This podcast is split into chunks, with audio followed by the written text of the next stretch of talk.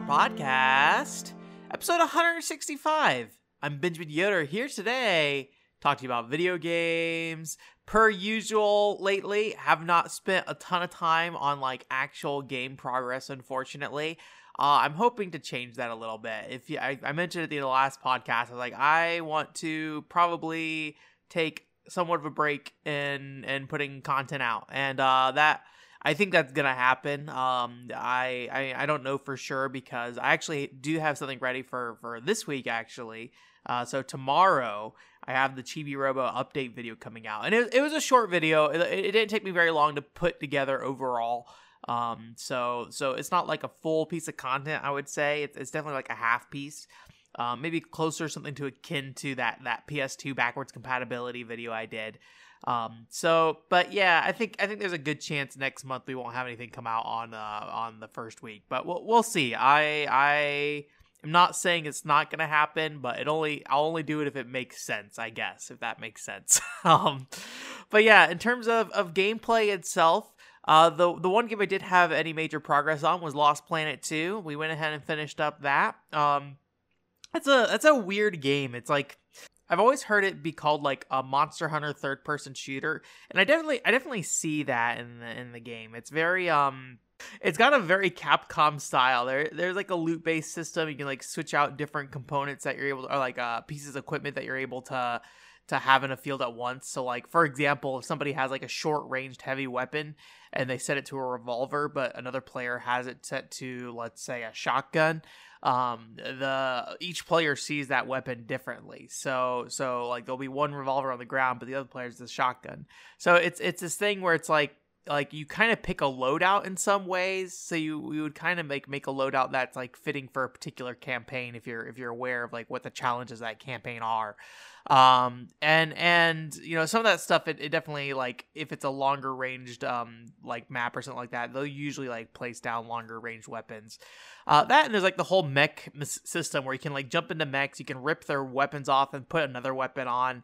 It's it's it's it's not it doesn't have the depth or complexity of like a monster hunter and admittedly i didn't play on like a harder difficulty um but it definitely has that style in some ways in terms of both like how it feels to to play it, it kind of feels more chunky than a typical third person shooter um, but it does have a lot of I don't know if movement options the right word, but the, you have a lot of flexibility in how you can kind of move around. Um, and and you also the storytelling also just feels like really goofy very animated in the way that monster hunter storytelling feels or as much as monster hunter storytelling can feel i i, I have not really played through much of monster hunter world to say if that is uh is that if that's still true uh, but like a Monster Hunter Tri I feel like you know everybody's animations are these like really exaggerated things. I assume mostly because it's like you know uh, admittedly it was originally a ps2 series but like on a psp or something those kind of animations would stand out more if they're more exaggerated on a, on a small screen um, but but I, am gonna guess even the PS2 era, I seem to recall the animations being just as crazy. So maybe that's a that's maybe that's not quite where that came from per se but yeah, I, I enjoyed it. Um, I I did not love it or anything like that. I, I didn't really have too much of a do- desire to get like too much deeper into it. It seems like there's like a bunch of different paths you can do for certain missions. So you can you can do different types of um, encounters on certain missions. But overall, it seemed linear enough, and um and the drops in the game at this point um seem to just drop money at this point. They don't like give you random drops anymore. So you have to go play like a slot machine, and I, I didn't ever find that to be a very exciting way to get items because I just would go to the slot machine after the end of each chapter and just like smash the the you know roll button essentially. Um, and and most of the time is like I wasn't really sure what I was even getting or or anything like that. So it just I I think it I think I understand why they went from like a drop system to a, a a slot system. It probably you know makes it a little easier to make sure you're not getting duplicates.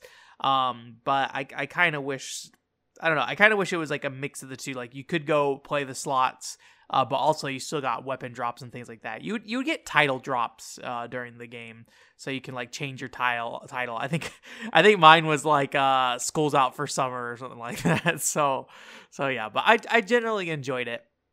Um, otherwise, I just played some uh, um, pickups that I that I had. I've been kind of pick, I've been kind of building up a set of games that I that I need to do a pickups video on. So I went ahead and spent some time on those last night. I was gonna stream the Japanese games I imported, but unfortunately, still having internet problems. So I, I tried streaming a few times, and the frames were just dropping like crazy. So so I was like, well, uh, I won't worry about this. um, so we'll we'll see. I don't know how that's gonna go in the future in terms of streaming. Uh, I probably need to try to try another modem. The last modem I got just basically was a not really working for for whatever whatever reason, and then b eventually just stopped responding uh, whenever we connected any devices to it. So I don't know what was up with that modem. So I probably just need to replace it. Um, but uh, the the one game that I that I do want to like mention real quick uh, out of those ones that I was doing for my pickups, and this is not one of the Japanese import games, was uh, I I picked up an Xbox 360 version of El Shaddai. I I only ever rented El Shaddai on the PlayStation 3, so I never had a copy. Um, but El Shaddai is probably my second favorite game from that generation, uh, or at least between PS3 and 360.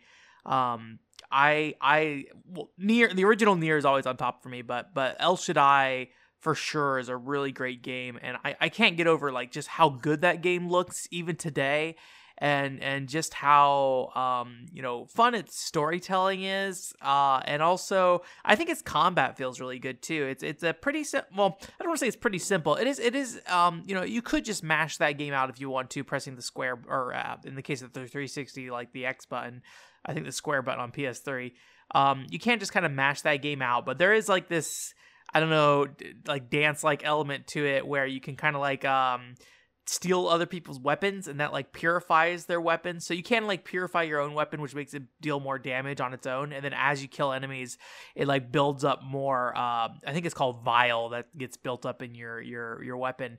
And then once it turns red, you got to kind of purify it so it can do the most damage. But if you steal other enemies' weapons, you automatically purify them when you steal them, so you don't have to play out the animation of purifying your own weapon, which kind of leaves you open. Uh, or rather, when you're purifying your weapon, just like on its own without stealing it, it kind of leaves you open. If you're if you're stealing it from somebody, an animation plays out still, but you seem to be invulnerable for that animation. So that, that it, it kind of makes this interesting thing where you're kind of picking and choosing which enemies to take care of first because there's some weapon you might want to have by the end of the battle. So you're like, I'm gonna kill this guy, steal this weapon, go kill this guy, steal this weapon, and then like for these last two, I'm gonna definitely kill this guy first because I want to steal this other guy's weapon uh, at the end of this, so I have that for the end. Um, immediately, you can just keep the weapon and when you kill the next guy, but when you're just disarming people, it definitely gives you an advantage in combat. So yeah, I that game is really nice. Um, I played it for like an hour and a half, and I was like, man, I could just play through all this game again. Actually, um, I I thought about it a little bit, but I should play new video games. But El Shaddai is great. If you haven't ever played El Shaddai, you should. Maybe we'll do something with it someday. I mean, I, I picked it up because I was like, well, maybe some point I'll I'll do something with this. Um, but it's a really good game, really good soundtrack. I, I I can't recommend it enough. And the Xbox 360 version is quite a bit cheaper than the PS3 version, if I recall correctly. Although I, I don't know if this is the case for the PS3 version, but I did notice some um some like hiccuping during the uh, cutscenes in the 360 version, so it would, it would chop up a little bit. Uh, my expectation of that generation is um you know Xbox 360 was easier to program for, so most uh, developers use that as their lead SKU. So my guess is that the 360 version runs better than the PS3 version, but that's not to say that that that is different for the case of El Shaddai. It's also late enough that it, it's very likely it's a game that you know people knew how to use the PS3 at that point, so they were able to kind of figure out you know the best ways to make that work. And if whatever, I don't even know the developer for El Shaddai, but if they weren't used to working with Xbox 360 hardware, maybe it could have been more more difficult. In terms of news this week, uh, we have the Moon Remix RPG. Uh, I think that's full name. New- Moon Remix RPG Adventure, I believe is the full name. Uh, that if you didn't remember last year, that was announced and uh, and was going to get localized, but we've just been kind of radio silent since. This is a um a I guess you call it an adventure game uh, that came from a lot of the same people who brought or who made uh, Love-de-Lic uh, or not Love Lake, uh, Chibi Robo. The developer is called Love Lake, that made Moon, but Chibi Robo, um, a lot of people from from Love Lake uh, uh, went to went on to make Chibi Robo, and then also like Chulip and things like that. Um, there's also this one I forget the company name there's this one PS2 game I can't remember. It's like a little caveman walking around and stuff. But um, but yeah, uh, Moon was Moon looks pretty pretty good. Uh, it's it, it's very much in the the style of like a Chibi Captain Rainbow, where you're kind of walking around listening to people's problems, and then you know through helping them, you you gather happiness, or or in the case of Moon, love, and then you go and you kind of turn those into to you know get your your upgrade. So it's the that's why they they term it like the anti rpg kind of thing because you're you're you're using love to to fulfill your experience rather than experience points.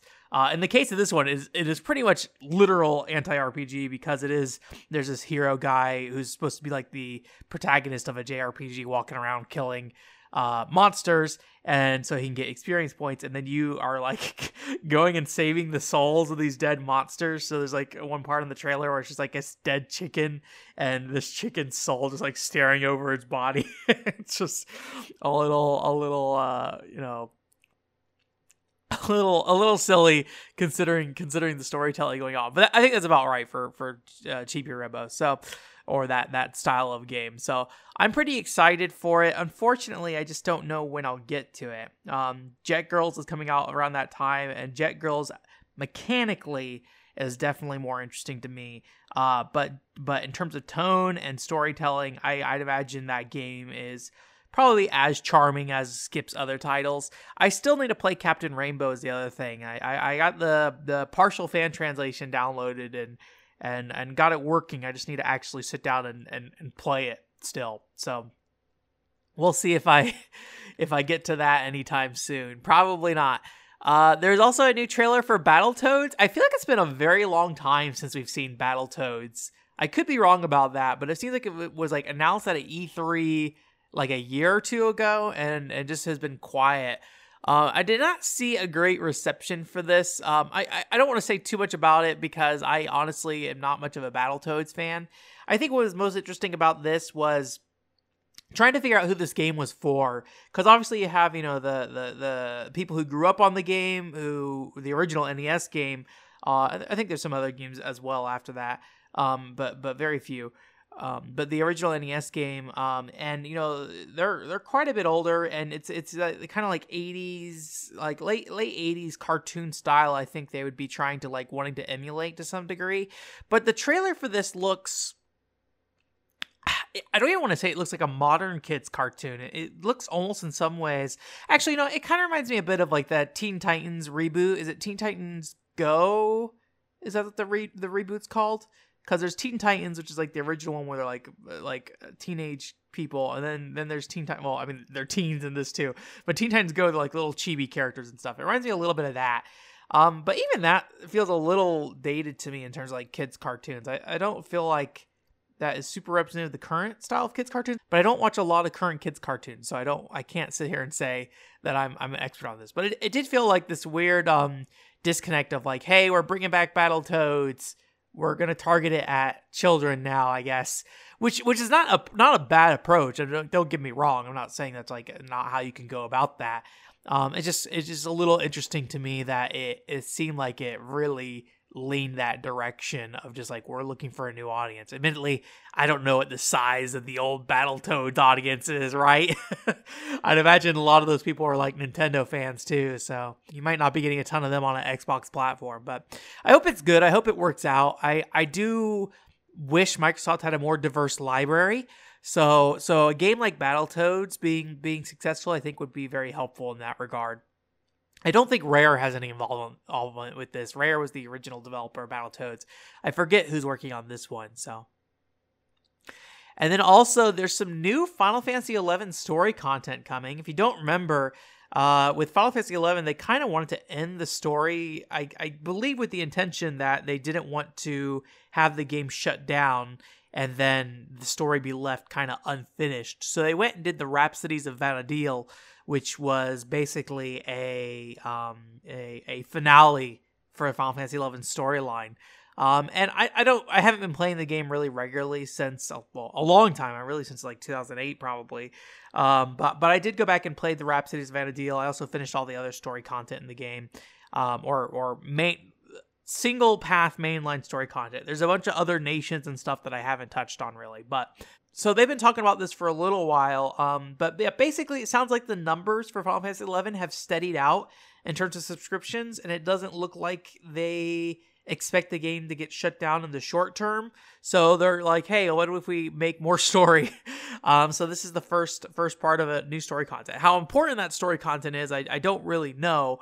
Um, but but I think it's cool that they are they are you know taking the time to to work on this again. I'll, I'll be curious to see how how it holds up quality wise because I remember like late Wings of the Goddess on uh on uh Final Fantasy Eleven was Wings of the Goddess being the probably the expansion where Final Fantasy Eleven kind of started um you know uh I guess you could say you know tr- started cranking down because Final Fantasy 14 was was out and uh and kind of happening, you know, to some degree. But yeah, Wings of the Goddess feels like when Square Enix was kind of started to say, okay, let's time it's time to move on from this game. Um, late Wings of the Goddess, the, the like the localization of that is pretty. The, the writing in English is pretty rough.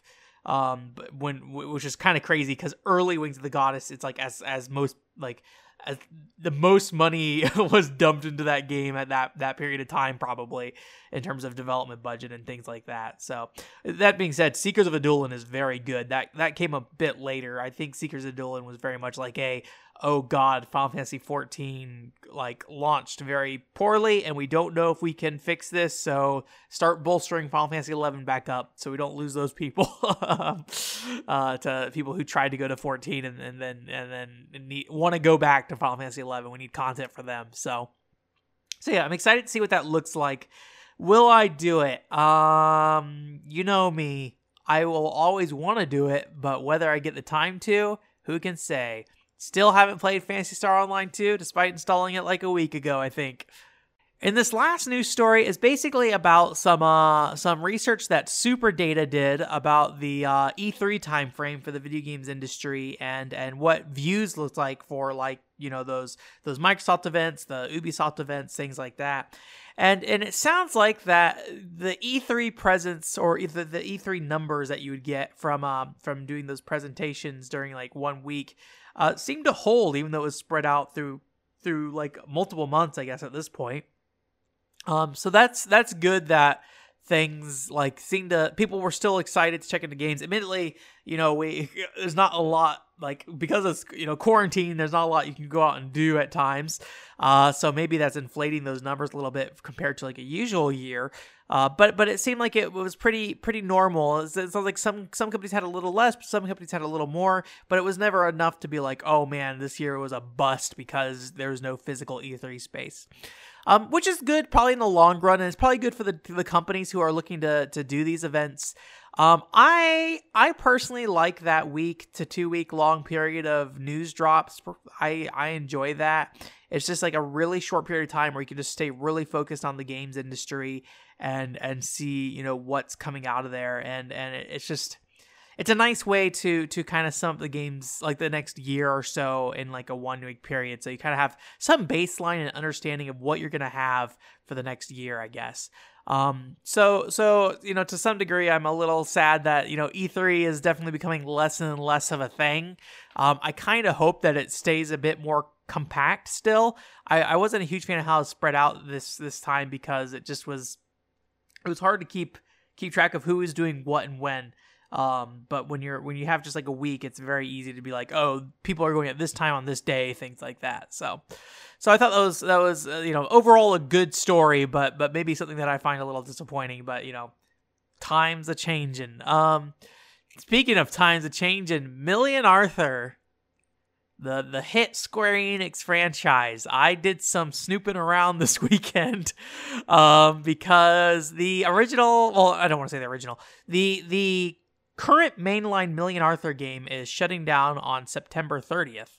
Um, and that is is kind of bad because as far as I can tell, there's no like follow-up set up for that. So I was kind of curious um, to see where Million Arthur was at overall because you know, uh, probably uh, you don't you, you probably don't know actually. Uh, Million Arthur had a really strong push in like 2018 to become like this big multimedia franchise. They were like you know splitting the games out. There was going to be a Million Arthur MMO. There was a crossover with uh, SNK Heroines. Uh, there is a uh, action game released on on mobile devices. Um, there, there's a bunch of stuff. There's a VR game that came out too, and the fighting game. Probably the one that most people are familiar with. The fighting game came out. Um, and and there's just a ton of stuff and it seems like none of it really caught on. I looked into a lot of these like service based games like the mmo i think ended after less than a year. Um, there was the, uh, the the the two mobile games i was talking about the or the one mobile game the action one that was shut down. And then uh, this this uh, most recent card games being shut down. So so as of september 30th as far as I can tell, none of the live games for Million Arthur exists anymore after that. Um, they are doing the cool thing, and I, I hope this continues to be a thing, uh, like with Love Plus Every. Uh, they're doing a thing where they're they're updating the app so it has an offline presence, so you can view models and things like that on there. You can read, I think, lore stuff in there as well. I mean, this is the Japanese version, not you're not getting this in the English one. The English one, as far as I'm aware, shut down a long time ago.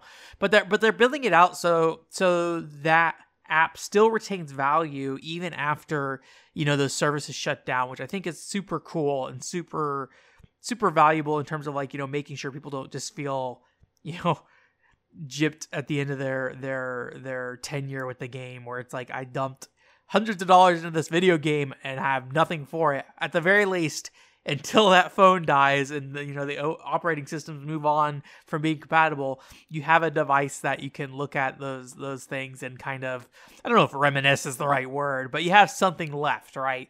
Um, and I, I think that's really cool and i and i hope uh, apps like especially the bigger ones continue to to um, do that sort of thing where they create some kind of offline version of the application even if it's not fully featured. In this case pretty sure there's no actual game in there. It's just you know, looking at stuff essentially.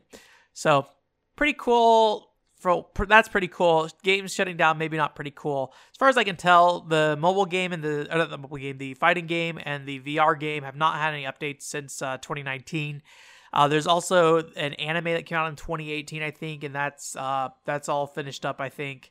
And then finally, there's um, the web series, which is how I found out about Million Arthur, these like little weird short animations that are way over the top and way ridiculous. Um, um, those the last episode for that was in uh, 2019. Uh, you know, ironically celebrating the fifth anniversary of Million Arthur, and then that was the last episode, as far as I could tell. So, unfortunately, I think the Million Arthur IP is is gone. I did look into the developer a little bit, which was Business Division 10, who was really in charge of the Million Arthur IP in general. Yeah, it's a Square Enix property, but they're the ones that were uh, on, on that the team that created the original Million Arthur, and they've apparently last year were merged into another group called uh, Creative Business Division Four, I think is what it's called. Um, and you know, all, it sounds like there's a lot of condensing down of teams at Square Enix in general. It was not just this particular team that got wrapped in. So they got wrapped into like three other teams essentially. Uh, so I don't know if that has anything to do with it, but it is worth mentioning, I think. So Rip Million Arthur. I still want to play your fighting game. The VR game I'd be interested in checking out sometime too. I wonder it's it's listed on Steam, but I don't know like if it's completely in English. Well, the, the trailer was subtitled, so I assume that, that it's probably uh, in English. I don't know if you can just like buy Japanese games off Steam. I know they have that weird thing when they do like the slash and then the Japanese name, so it'd be like I don't know, Million Arthur and then slash the Japanese writing for the name. So I don't I assume that's because all the store pages are linked in a weird way and they don't really have a way to, to show it per region because backend stuff needs to be updated to make that work. So, yeah. And to finish off this week, I have a little bit of uh, anime talk here. So this weekend, while I was um, working on the Chibi Robo video, really when I was just kind of cleaning up the end of it, sourcing videos and things like that, uh, I started watching Ascendance of a Bookworm, um, which is basically this this anime about this uh, this high school girl who dies. This sounds very familiar, right? About, similar to that villainous thing. High school girl that dies, and then she gets reincarnated into this fantasy world as a child, essentially. Uh, this one is, as far as I can tell, not about any kind of romance or anything like that. Admittedly, villainous, not really a romance story. I mean, romance is a part of the plot, but it's it's there's not a lot going on there. Um, and in the case of Ascendance, there is some kind of like light romance. It's super, I wouldn't even call it romance. It's it's very light. Um, but like it's basically this girl is like a six year old girl now, or this like high or college girl, sorry, is now a six year old girl, but she has like retained the knowledge of being a uh, adult and and is trying to read books, but because she's like stuck in medieval Europe, there's not really books around for people to read. So so it starts going into this whole thing of her trying to get in the business of creating books so she can read books again. Um, it's very slow moving. I I found. Um, you know, I'm on like episode eight, and they're like still trying to figure out how to make paper. so so it's it's definitely a very slow moving show. But I've been I, I I've been using the the I've been watching the English dub. And uh, and just have it on the background while I work on other things, and I, I think that's worked out pretty well for me because it's so slow moving and there's not a lot going on.